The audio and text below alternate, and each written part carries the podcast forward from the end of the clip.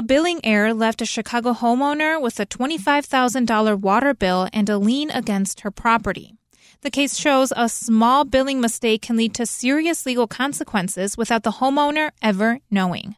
WBEZ's Maria Inés Zamudio brings us this story as part of an investigation into how the city's debt collection system punishes homeowners with delinquent water bills.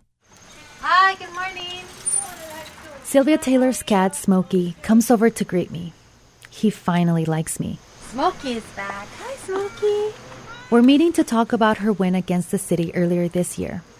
She describes it as a real life David and Goliath story.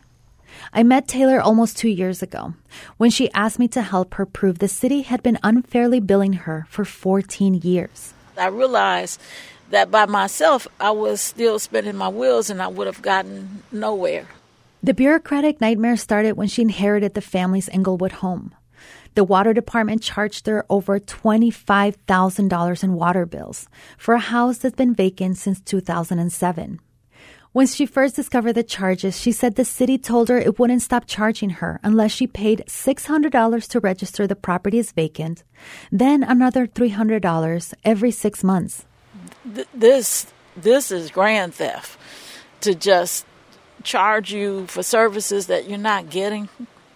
I don't know how they can dance around that kind of archaic um, extortion because that's what it is. Unmetered properties like Taylor's are billed by the size of the property instead of the gallons of water used. That makes it nearly impossible to dispute charges. Taylor spent over a decade documenting the house was vacant and without water, only to have the city ignore the evidence and continue to bill her. They'll believe you, she tells me.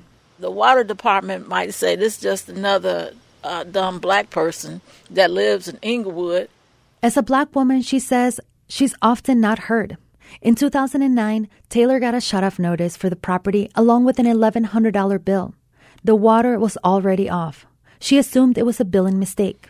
I had gone down to the water department and explained to them that no one was living here. My father had died in February 2006. I took my father's death certificate with me. That was the first time they refused to stop billing her.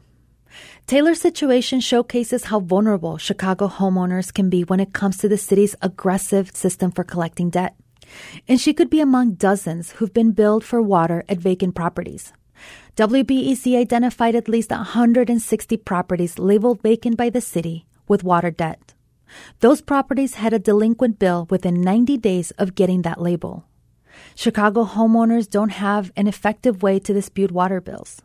Under the current system, inaccurate water bills can easily turn into code violations, then default judgments. Customers have a constitutional right to their water service and to correct billing. That's Coty Montag with the NAACP Legal Defense Fund.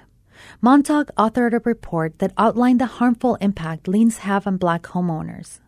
Liens can have far reaching effects, like preventing homeowners from being able to refinance their properties. Through the lien process, you're not being compensated for the value of that home because the process is intended to just pay off that debt. And so you're really losing that equity the city filed a statutory lien against Taylor's Englewood property in 2009. I had no idea that there was a lien put on. And my mother and father saved to buy this building. It would have been a travesty to me for them to go through what they went through to be homeowners.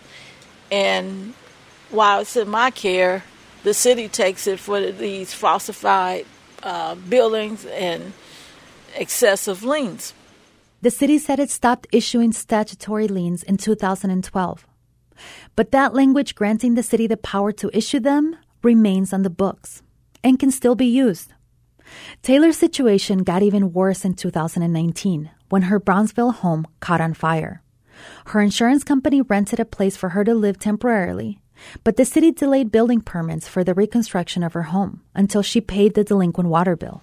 And lo and behold, I was told I couldn't even get a permit until $24,000 was paid for the water bill. She was forced to move into the vacant property in Englewood. Remember, there's no running water.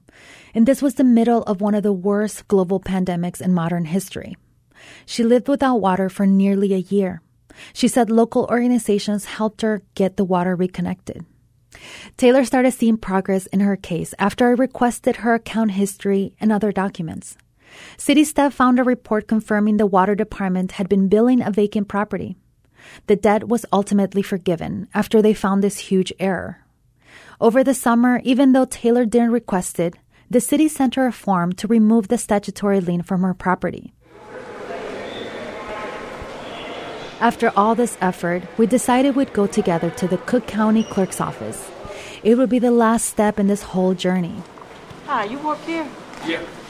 Taylor is walking around the county building in downtown Chicago, trying to find the right office. It's a busy Wednesday afternoon, and government employees are going to lunch. Taylor flags down a county worker. What do they want you to do?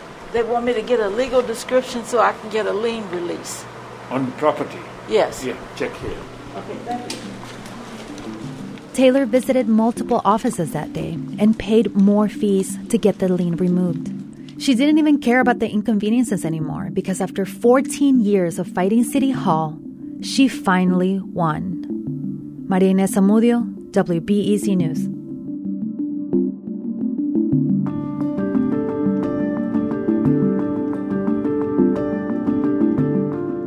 Investigation was supported by the Pulitzer Center. You can find more information about this investigation at wbez.org/waterdebt.